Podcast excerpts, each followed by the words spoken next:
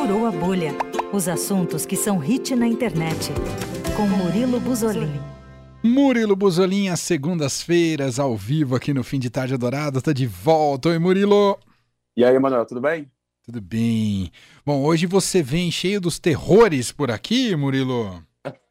mais ou menos, é mais ou menos. Ah, Foi vendido como terror. Entendi. A gente vai começar pela estreia na, no Prime Video de uma série produzida pelo Donald Glover. Fiquei bem curioso, Murilo. Exatamente. Eu não sabia da existência dessa série, ser bem sincero para vocês. A série chama Swarm. Até eu vi uma divulgação no Instagram da Billie Eilish, que vai cantar aqui no Lollapalooza Brasil nessa semana, né? Uhum. Eu não sabia. Eu vi um burburinho, Billie Eilish extrai em série inspirada de Beyoncé. Eu falei, o que é isso? Mas enfim, para quem não sabe, a série nova da, da Prime Video, que eu vivo reclamando que não tem novidades, então não posso reclamar mais. Ela chegou na última sexta-feira chamada Swarm. Entrou aqui como Enxame e são sete episódios de apenas 30 minutos cada. É muito curtinha, maratonei no mesmo dia. É, a produção é dirigida, como o Manuel falou, pelo Donald Glover, que ele é conhecido no meio da música como Child Gambino. E tem o roteiro da Malia Obama, que é uma das filhas do ex-presidente Barack Obama. Ex-presidente dos Estados Unidos. Hum. É, super, é super interessante. Além disso, tem a Paris Jackson no, no elenco, que é a filha do Michael Jackson.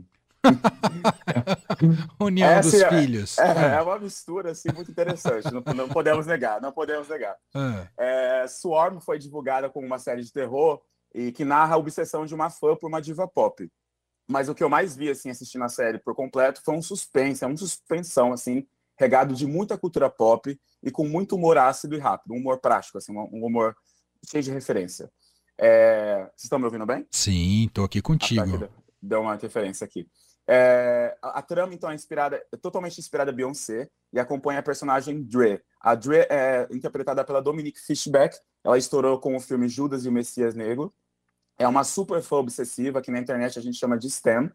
Ela é fã obsessiva da Naija, é uma estrela de R&B de fama mundial, que é super Beyoncé. Os clipes, os trejeitos, as roupas, é, os figurinos, tudo, tudo, tudo remete a Beyoncé. Foi inspirada pela Beyoncé, assim como o Donald Glover já tinha cantado essa bola, né? Uhum. A, Dre, a Dre, então, faz parte de um fã-clube de, é, denominado Swarm, que é enxame, né, na tradução, nas redes sociais, que é onde os, os, os participantes, né, os super fãs, compartilham materiais do artista é, e tudo, absolutamente tudo, é relacionado à carreira da Beyoncé, começando pelo nome, né, que é Swarm, é, é semelhante a Beehive, quem, é, os fãs da Beyoncé são conhecidos, conhecidos como Beehive, que é a colmeia do pop. Assim como a Beyoncé, assim como a Beyoncé é conhecida na internet também como Queen Bee, que é a abelha rainha. Então começa tudo começa por aí. São várias referências diretas mesmo.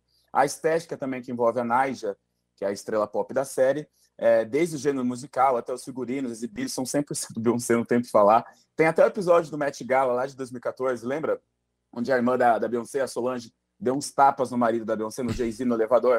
Isso ficou conhecido no mundo inteiro, né? Porque ela deu uma porrada no Jay-Z, no elevador. Isso também é tratado na série, tem várias referências diretas. Eu fiquei até um pouco incomodado, porque eu imagino a Beyoncé assistindo isso. porque, assim, é, é uma série de, é uma série de, é uma série de terror. Então, assim, quando começa as mortes e tudo mais, eu falei, meu Deus, vão começar a ligar os fãs da Beyoncé a isso. Mas, é enfim, verdade. Né?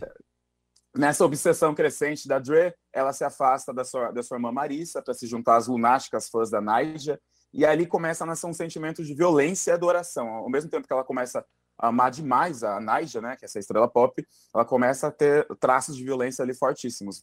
Uma tragédia começa, acontece ali no começo da série, não vou jogar spoiler aqui para vocês. Essa tragédia afeta a vida de Dre, que desperta o terror ali nela, que tá guardado ali nela, e ela começa a perseguir todos os haters da Naija. Então, todo mundo que comenta mal da Naija nas redes sociais, no Twitter principalmente, ela vai lá, caça a pessoa e dá, um fim, e dá um fim nela. É interessantíssima, tá? Ela incomoda mesmo, eu acho que é legal esse Mas é interessante esse ponto, né? Porque o. O, o ódio tá muito presente, e a gente sabe disso nas redes sociais, e aí quando você junta isso a torcidas mais radicais, né, que não sabem é, ouvir o contraditório, né? Esse personagem Exato. parece muito simbólico para os tempos atuais, né? Murilo? É meio que um, eu, eu acho que é meio que um aviso, tá? Eu, uhum. eu acompanho redes sociais, a, vocês sabem, né? Eu trago as, as, notícias aqui de cultura pop das redes sociais e o que eu vejo isso não que acontece isso que, né, que foi retratado ali, mas é muito semelhante com que a, a, forma com que os super fãs tratam os artistas, enfim. Uhum. A gente vê a, a, quando as pessoas passam dos limites. Ainda mais aqui no Brasil, que os fãs são muito fãs mesmo, né? Sim, sim. É que a gente costuma acreditar que só fica no plano da retórica, né? Que ninguém vai para a prática exterminar o outro. Mas essa é. série potencializa essa, essa lógica, Super. essa ideia, né? Saindo... Ainda mais o final dela. O final dela é bem impactante, assim. Ela é exatamente o que você acabou de falar. Claro que não vou dar spoiler, mas assim, é uma série curta. Então o final dela é exatamente essa frase que você disse. Sensacional. A, a crítica está dividida nas opiniões, tá? Uhum. No, no, Rotten Tomatoes, é, que eu sempre cito aqui, aquele site da, dos usuários de, de, que assistem muitas séries e filmes, está com 84%, 84 de aprovação. Já no Metacritic, que é o site onde estão somadas as críticas de especialistas de revistas, sites e demais veículos, está com 66%. Deu uma caída, estava na base de 73%, eu estava dando uma olhada. Uhum. O que mais me intrigou nisso tudo é que a série é muito boa no que elas propõem. Ela retrata essa falta de limite dos fãs mais fervorosos, ainda mais hoje em dia com esse avanço das redes sociais, essa quase falta de, de, de, de tato né, que os fãs têm, mas enfim. É, imagina a Beyoncé sendo alertada sobre essa série, porque querendo ou não, agora os fãs dela estão ligados a esse tipo de material. Uhum, uhum. Então ficou meio assim. Espero que ela dê. A Beyoncé não dá entrevista, então assim, espero que eu, de alguma de alguma maneira ou outra eu queria muito saber a opinião dela. Perfeito, demais.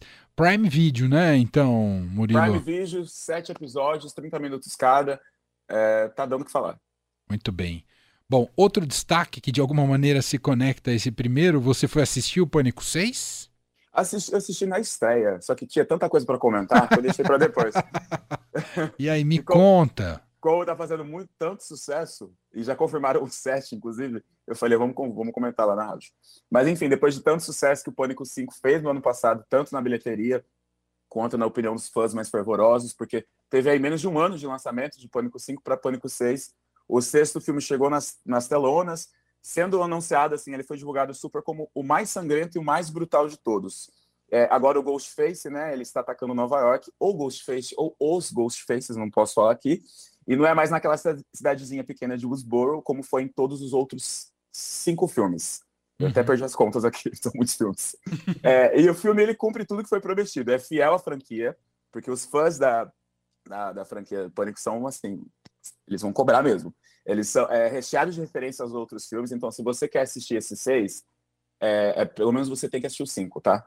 Não precisa assistir os outros cinco, mas o, o, o, último você tem que assistir. Senão você não vai entender ali, porque tem referência direta, você vai ficar meio perdido. Uhum. Ele continuou com aquele terror que beira o trash, né? Porque o, o Ghostface ele toma uma pancada, ele toma tira, ele levanta, é aquela coisa que a gente já está acostumado do, do, dos pânicos. Mas agora ele está com um humor mais escrachado, e sim, o filme ele entrega, ele tem cenas de pura agonia, como a, a, tem uma cena do supermercado que foi divulgada no trailer, e a cena da escada. Eu não posso dizer mais que isso, mas são cenas que top 3 melhores cenas da franquia Pânico mesmo. Eles, top 3. Eu fui até pesquisar se eu não sou muito emocionado, porque geralmente eu sou muito emocionado. Ah. Aí, fui ver, o, o, pessoal gostou mesmo dessas duas cenas, que é a cena do supermercado e a cena da, da escada. É, e, e, é tudo muito maior, né? Porque agora a gente está em Nova York, então o número de vítimas é maior, a cidade é maior, a violência da, que envolve as mortes é muito maior mesmo. É puro sangue. Nesse Ghostface, a gente tem mais uma vez a Melissa Barreira, que fez o papel de Sam Carpenter, que ela passou a ser a protagonista desde o último é, Pânico, já que a protagonista dos outros cinco Pânicos foi a Neve Campbell, no papel de Sidney Scott, e ela realmente ganhou seu merecido descanso após cinco filmes, está descansando na boa. Tá longe, tá longe ali do Ghostface. E não é metáfora ela. que ele tá dizendo, é. tá descansando literalmente, não tá não, morta, ela, né? Ela tá, não, ela tá de boa na casa dela. É que quando você trata de terror é bom explicar, né? Não, é. Desculpa dar um pequeno spoiler, mas ela tá tranquila na casa dela, gente. Não quer se preocupar com isso. Uhum. Mas quem, quem brilha aqui nesse filme, na verdade, é a Jenna Ortega, né? A nossa Vandinha. Ah, demais. Faz o papel, faz o papel da irmã de cena, ela interpreta Tara Carpenter. A Jenna Ortega é, é a It Girl do momento, né? E o Pânico eu acho legal porque ele sempre traz esses It Girls e It Boys do momento, né? Para colocar no elenco. Eu acho que é por isso que o Pânico sobrevive há tantos anos porque ele sempre a fórmula é basicamente a mesma, eles podem falar que tem mais sangue e tudo mais, são outros plot twists, mas eles sempre colocam artistas ali que estão no auge da carreira, né? Ou pelo menos estão uh, um ano de destaque. Eu preciso destacar aqui, ah, Emanuel, uh. que a Courtney Cox, que é, uma, é a única uh, atriz que está presente desde o primeiro plano, que aparece novamente nesse filme, na personagem da Gale, que é aquela repórter enxerida, né? A cada cena que a Courtney Cox aparecia, o povo vibrava, como se fosse filme da Marvel. Você não está entendendo. o, pânico, o Pânico aparecia para atacar a, a, a Gale, né, que é a personagem dela, que é a repórter, e o povo ficava enfurecido, eles berravam. Eu fiquei, eu, dei, eu sabia se dava risada, eu ficava preocupado com ela. E eu falei, gente, eu só via isso em filmes da Marvel, em Vingadores. Mas não, o, o, por isso que eu falo, o público de Pânico é muito fiel mesmo. Entendi. É muito fiel mesmo. Bom, agora os leitores, os, desculpa, os ouvintes podem se perguntar, né, como que o Pânico consegue driblar tanta mesmice de uma franquia. É, porque depois de um terceiro filme, acho que é meio que normal você ficar perguntando por que estão estendendo tanto, né? Mas como eu já falei aqui para vocês, é, eu, eu, eu, chuto aqui que eles criaram esse hype surpreendente desde o último filme, porque o último filme foi teve uma diferença ali de anos de 11 anos, né? Do, do, do quarto para o quinto filme. O quarto foi escorraçado, foi um filme muito criticado.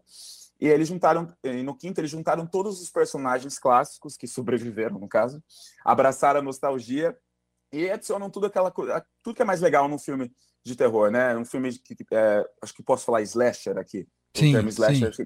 que, que compartilha, compartilha mais. É, eles, adicionam tudo que mais é de fresh no, no, nicho do horror, e é claro, com humor. Porque Pânico é um filme que tem muito humor. E o humor do quinto e do sexto é inconfundível. É uma coisa assim, é uma mistura de medo e risada mesmo. Não é nada forçado, é, as referências são ótimas, são sempre muito atualizadas. Então temos a Jenna Ortega no elenco, que está brilhando nos papéis, acho que é a mais requisitada no nicho do horror nesse ano, né? E uhum. é um uhum. ótimo filme, gente. Pânico, eu acho que sobrevive. Quem for contra, me desculpe, mas acho que Pânico sobrevive até o décimo. É. Tem, tem, fôlego, tem fôlego e tem bilheteria para isso, tá? É.